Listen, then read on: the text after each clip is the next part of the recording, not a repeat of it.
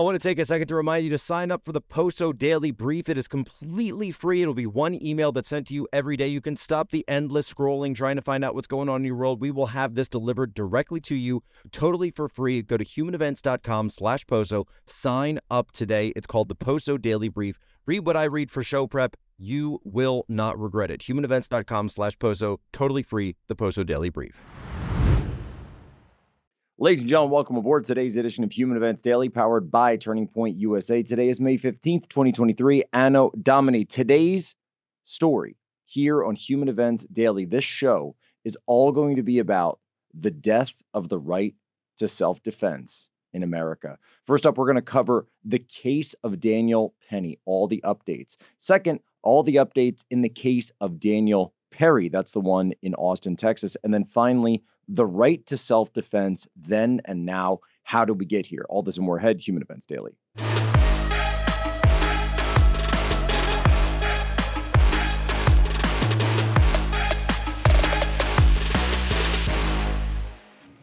The man seen in video putting a homeless man in a fatal chokehold on a New York City train has been now charged with manslaughter nearly two weeks after the encounter. Daniel Penny, a Marine veteran, is out on $100,000 bond after an arraignment this morning. He did not enter a plea. Prosecutors say they are seeking a grand jury indictment. His lawyers say Penny stepped in to protect himself and other passengers from Jordan Neely, who they say was aggressively threatening passengers, and Penny never intended to harm him. All right, Jack Posobiec in. So, as you can see, I am now firmly ensconced in the Human Events Daily chair, back from a couple of weeks on the road, finally back to the glorious United States of America. And yes, even under the current liberal government of the globalist American empire, that doesn't mean you cut and run. That doesn't mean you give up. You have to stand and fight for as long as it takes to win your country back. And we're going to win our country back. And so Today, I wanted to do a show all about the death of the right to self defense in America. And I wanted to go through a couple of cases that we've seen in the headlines right now that are extremely hot, as well as go through and explain some of the cases that we've seen in the past that brought us to this moment. Basically, here's what's going on the left for years in the US had wanted to ban guns and wanted to take away the ability of the right to self defense for anybody. However, because they kept losing elections, because opinions never really went with them on this issue, they couldn't get to the point where they could actually ban guns. So, what did they do instead? Well, they got to the point, and I'm not saying gun, obviously, there wasn't a gun used in all these cases, but this is part and parcel. So, let me explain. Because they couldn't get rid of guns, they said they're going to get rid of the right to self defense. So whether or not you use a gun is immaterial to them. They're going to take away your ability to use a gun to defend yourself, to defend your home, to defend your family, to defend others, and they're going to take away the right of you to physically defend yourself or defend others. That's what we're seeing go on now and play out in these cases, whether it be New York City, New York, whether it be Austin, Texas, whether it be anywhere in the country, there Kenosha, Wisconsin, obviously. They are taking away this right because they know that in order to fully destabilize a country, you have to enable criminals. You have to enable the criminal element in society, the element that Marx even referred to as the Lumpenproles. The Lumpenproles. This was something that even Karl Marx himself said that there is a class that is beyond you know, the aristocracy and the working class. There is an underclass of criminals, people who, for lack of a better term, belong in institutional facilities, whether that be prison, whether that be mental health, that's a judgment call. But the point of the matter is, there's always going to be a certain class that should be, shall we say, otherwise observed and best kept away from polite and public society. And certainly, as we can see, that Jordan Neely, even, I don't even have to say this, Jordan Neely was on lists from social workers as being in the top, what they called it the top 50 in New York City of people that were not uh, that that they already knew shouldn't be in contact with anyone in public. They knew this. And of course, the New York Times, Vice, they're freaking out. There's a Daniel Penny, Daniel Penny. Uh, how can the right? They're treating him like Kyle Rittenhouse. They're supporting. That's right, we are supporting him. And Tim Pool, my boy Tim Pool, came around. Originally, he was saying, don't donate to Penny. Now Tim's in, and Tim went in big. He came in for 20 G's for Daniel Perry, uh, excuse me, Daniel Penny.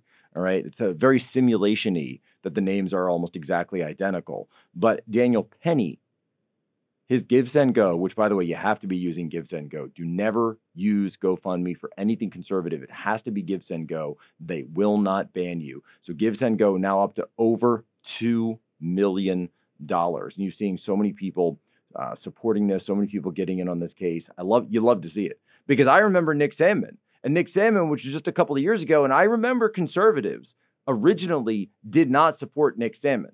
And don't let anyone change the history on that because I remember when conservatives originally did not support Nick Sandmann. Now we're seeing the ap- absolute uh, opposite on all of this, where conservatives are willing to actually stand up and fight back to the media narrative rather than go in with it. So, what's the case update with Daniel Penny? He is awaiting uh, the next phase of the case. He has been arraigned, but he is currently out. Folks, I want to tell you about my friends at Blackout Coffee. Blackoutcoffee.com slash poso. So I got to tell you, I was over in Europe. We were holding meetings. Uh, we did uh, a conference over there. And, you know, Europe is great. It's the old world, etc. But you know something? I do not like European coffee. You know what I do like? Is my Blackout Coffee. So when you go to blackoutcoffee.com slash poso, you will get 20% off your first order. Our friends over there have made this available to you. So for your very first order, you want to just try it out, go ahead, see if you like it as much as we do. Human Events, this podcast, Human Events Daily, is powered powered, I would say, fueled, energized, if you will, by Blackout Coffee. You try it. I think you will fall in love with them as much as I did. So when you go to blackoutcoffee.com slash poso and then use promo code 20 to get 20% off your very first order. Well, three years after Foster was killed, a two week trial with countless hours of jury deliberation, and a month since that murder conviction, all leading to this moment. The state did ask that Perry get at least 25 years behind bars. Perry's attorneys say, though, this is not the end for him. We will appeal this verdict. While we respect the court greatly, we can't agree that Daniel Perry received a fair trial. Everyone is completely devastated. The Travis County District Attorney feels as if justice has been served. Our criminal justice system is not perfect.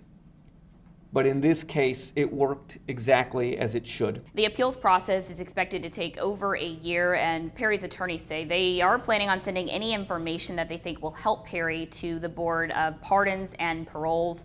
Remember, they are currently reviewing his case. Now, the Daniel Perry case. This was a case that actually took place all the way back in the summer of 2020 during the George Floyd riots.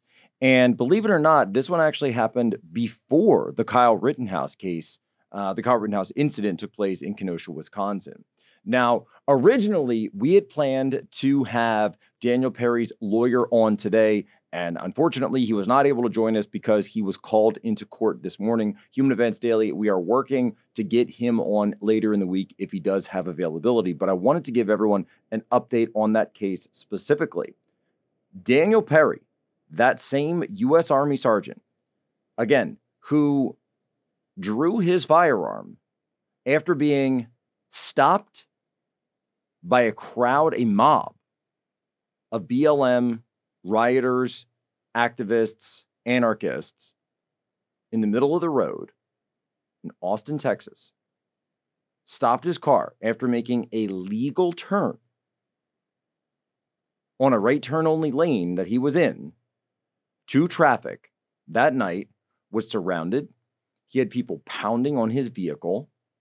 And then ultimately, tragically, unfortunately, he had an individual named Garrett Foster, who was a crazed pro BLM gunman who was open carrying an AR, excuse me, an AK 47 in the middle of the street blocking traffic, completely legal, by the way, who then threatened him with his AK 47, tons of ammo on him at the time, and that even local media admitted he gestured, gestured to Daniel Perry with his AK 47. Gestured. Yeah, if you gesture at someone with a loaded AK 47, that's called you're threatening someone with your rifle. And so Daniel Perry took steps to defend himself, pulled the trigger, and fired, killing Garrett Foster, then sped away. He was just sentenced to 25 years in jail. And as we currently record this, he is in prison right now. And his lawyers are working very hard to get him out of there.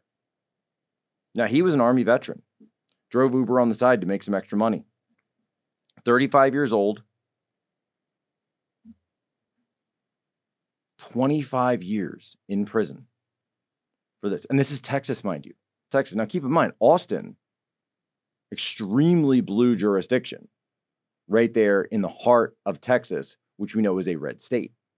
So, the situation that we're looking into, Governor Abbott has stated that he intends to pardon Daniel Perry. But we need to understand the way the pardon process works in Texas is different than it works in other states. In other states or at the federal level, the governor can unilaterally uh, pardon someone, the president can unilaterally pardon someone, and the pardon power, at least at the federal level, is considered a plenary power of the president under the US Constitution. What does that mean? That means it is absolute. That means that the that it cannot be overturned by the president, can't be overturned by the Supreme Court, et cetera, et cetera. However, in Texas, the way it works is that the parole board has to recommend a pardon to the governor, and then the governor is able to decide yes or no. Abbott has already stated that he will say yes. So, as we are waiting for this parole board to deliver their report to Abbott, Perry's not waiting. He's already behind bars. So, what's the deal, Texas? Are you going to get involved? Because I see people donating millions and millions of dollars to Daniel Perry, as, excuse me, Daniel Penny. I keep doing that. Daniel Penny, as they should. But what about Daniel Perry? We're not going to forget this case. We're not going to forget the fact that he is behind bars for defending himself. And look at this. Both cases, the people involved were veterans. Where's the veterans community on this? Where all the, you know, the based, oh, I'm a vet, I'm going to stand down, I'm going to protest. Where's the Marines? Where's the Army in terms of this? Both of these guys, Penny and Perry. Marine Penny and then Sergeant Perry down in Austin, Texas. Have you heard of any national veterans organizations? What about all them pro veteran, you know, professional veterans with their podcasts, with their no, I am also a veteran with a podcast, but you know what I mean. You know what I mean. Not this is a news show, news analysis, geopolitics. Uh, you know what I mean, though, in terms of those like professional veteran guys, the ones that really wear it on their sleeve. That hey, man, I served, I served, and you should listen to what I have to say. Okay, great. So where are you when it matters? Where are you when it matters for these guys? Because I see a lot of people stepping up. I don't see a lot of those people stepping up. You know why? Because it's controversial. They're going to say, oh, you don't want to be controversial. No, no, no, no, no. You want to be careful. You want to, you want to very carefully, you know, get involved in things. You don't want to get too involved in something that's going to cause trouble. It's going to cause problems. It's going to ruffle feathers. So, Texas, get your act together. Pardon this man. He's behind bars right now. The veterans community, I got to say, and I'm not talking, by the way, about all veterans. I'm talking about the professional veterans and veteran organizations. You should be standing up for these guys, and I haven't seen it, and that's a problem. Look, folks, my Patriot Supply. So, you know, I always talk about my Patriot Supply and the special deal, the three month emergency food kit that you can get right now, plus the $200 of survival gear. But one of the things I always say every week about my Patriot Supply is that if something happens to you, not just disaster striking which we know is possible, not just World War III, which we know is possible because of the current government, but what if something goes wrong with your car? You're out there on a drive, maybe you're just driving to work.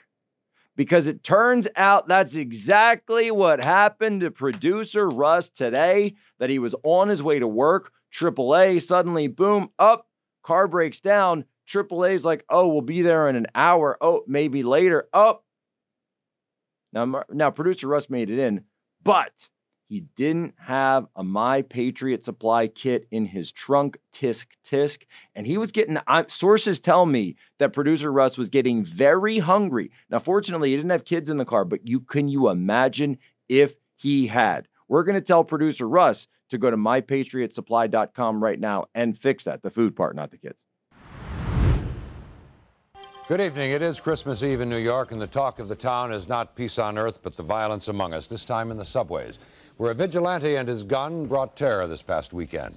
The victims were four teenagers. Eyewitness News has been on top of this story from the very start of it, and tonight we have team coverage as police press their search for the vigilante. We begin with Milton Lewis, who spent this day riding with people who trust their lives to the subways every day. I think he did right. By shooting these guys. Sure, they tried to mug him. I think what he did was completely wrong. I mean, I think I'm I'm a law student. I think he was, you know, protecting himself. This is around the Christmas holiday. You got to look out for yourself. Bernhard Goetz left New Hampshire this morning at 9:30. He arrived here in New York this afternoon and was driven straight to Central Booking, where the press was waiting behind barricades. The security was tight. The crowds were sparse. What do you think about the fact that he's come back to New York? Do you feel he's coming back as a criminal? I think he's or? a good man. I think he's a good man. He wants to show the public, look, I did it and hey. I'll pay the price, but I had to defend my life at that instance, in that moment. So Bernie Goetz. Now, a lot of people are might know that name, but some people might not. Um, when we were doing the pre-planning for this show, we found that um, you know, I was asking people around it just randomly, and some people said, "Yeah, I've heard of Bernie Goetz," and other people said, "No, not really." So, who was Bernie Goetz? Bernie Goetz was a guy who came out in the 1980s and was he had been mugged a couple of times in the past. He bought a gun for um, for protection, and basically had that on him on the subway in New York in the 1980s. Keep in mind, this is pre Giuliani New York. He was then attempted to be mugged again by four individuals, and he was able to defend himself against all four of them with his firearm. Did not kill any of the assailants, by the way, they all lived. He was then brought up on charges of attempt four counts of attempted murder, four counts of assault, reckless endangerment, third degree criminal possession of a weapon, and fourth degree criminal possession of a weapon. He was found guilty of possession of a weapon, criminal confession of a weapon, but not guilty on all other charges. Not guilty on all other charges. And so that was the verdict. He did end up serving eight months, but he got he was found not guilty of murder because of this, because they found that he had a legal right to self defense. That was New York in the 1980s. We all know what happened a couple, about a decade later. Rudy Giuliani gets elected mayor. Uh, his pro, I don't know, pro social, I would say, pro social anti crime policies, also known as the broken crime theory, excuse me, broken windows theory, really set the standard for what New York turned into in the later 90s, throughout the 2000s, um, as just being this incredible hub hub once again of new business turned Times Square into almost like an amusement park. It was so nice. And it's only been since the recent five, four or five years that New York City has gotten so bad again and gone completely down the tube. So that's 1984. Then let's also remember what George Zimmerman and Trayvon Martin. Of course, we remember this from the Obama administration, Barack Obama saying that Trayvon Martin could have been my son. Uh, Trayvon Martin what uh, attacked George Zimmerman. George Zimmerman had been looking out for some for potential burglar in the area, neighborhood watch situation. That was uh, in the Orlando, Florida area, 2012. Zimmerman defended himself when Martin attacked him. Uh, he was ultimately acquitted. Michael Brown and police officer Daniel Wilson, Ferguson, Missouri 2014. Michael Brown at the time had been referred to as the gentle giant. Between those two uh, incidents, by the way, Trayvon Martin in 2014, that led to the birth of Black Lives Matter, which really led to George Floyd, which led to the Floyd riots, the Floyd riots, which sparked, of course, uh, the case of Kyle Rittenhouse, which then took place in Kenosha, Wisconsin in 2020. And I would say also took uh, what sparked the Daniel Perry case that we also saw in Austin, Texas. And then most recently, the, the case that's still ongoing. So this is a case that hasn't even been concluded yet. But that, of course, was the case of Andrew Lester and Ralph Yarl in Kansas City, Missouri, just a couple of weeks ago, where we saw Andrew Lester was an old man at home in the dead of night. He said that he was woken up by a an individual, a large man, from all he could see, again, from his perspective, who was trying to get into his house. We later found out that it was a case of a mistaken address, and Ralph Yarl was trying to open this guy's door, but it turned out that he wasn't trying to break in. He was trying to open the door because he thought that's where his brother uh, or his two brothers were, and he was trying to pick them up. So, again, a case that is still currently on the books and currently working its way through the legal process in Missouri. And so, when we look at all these cases, Bernie Goetz, George Zimmerman, Michael Brown, Kyle Rittenhouse, and we're still literally the jury's still out on Andrew Lester. We we understand that these were cases that in each of these instances, now, when someone's killed, should they be brought to trial? Right? That's a great example. And I do think it makes sense in a lot of cases when someone is killed that you want there to be a public inquiry. Of course, there needs to be an investigation. But when you look at some of these, when you look at Kyle Rittenhouse, for example, we had video from day one of that case. We knew what was going on. With Perry and with Penny, in these cases, it's all on video. This is the biggest difference between a lot of these cases as to what's happening now versus Ferguson versus George Zimmerman versus Bernie Goetz. Actually, in the Lester case, believe it or not, even though that is a current case, um, it is not on video because although there were video cameras on the property, they were later determined to be non-functional or, the hard drive wasn't hooked up or something. So we didn't actually, and the police department tried to get video out of them, said the you know the cameras were just kind of for show, sort of a security precaution. And so we have video of these cases now. So the Kyle Rittenhouse case never should have been brought because we have it on video. The Penny case never should have been brought because, again, we can see on video this was an individual who was threatening other subway riders, was threatening specifically Penny himself and others. And Penny decided to defend not just his own life, but the lives of everybody on that subway. And in doing so, it unfortunately led to the tragic demise of Mr. Neely. In every single one of these cases, we can see someone who is using self defense. And now we may not like it, but unfortunately, folks, we live in a real world. One of the biggest differences between conservatives and progressives is the belief in human nature. Why is a progressive called a progressive? Because they believe that human nature can be evolved, can progress beyond its current state that people can evolve beyond human nature, that human nature can be perfected and uplifted into a new, evolved, higher, enlightened standard. Yeah, that's not the case. Open a history book. Humans have always been this way. When you read the Bible, you can see from thousands and thousands of years ago, going all the way back to Cain and Abel. Humans always have a propensity for violence.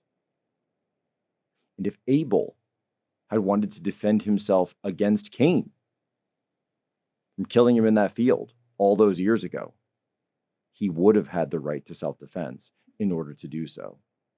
Because the right to self defense is the positive expression of the right to life.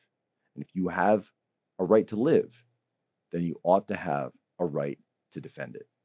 Ladies and gentlemen, as always, you have my permission to lay ashore.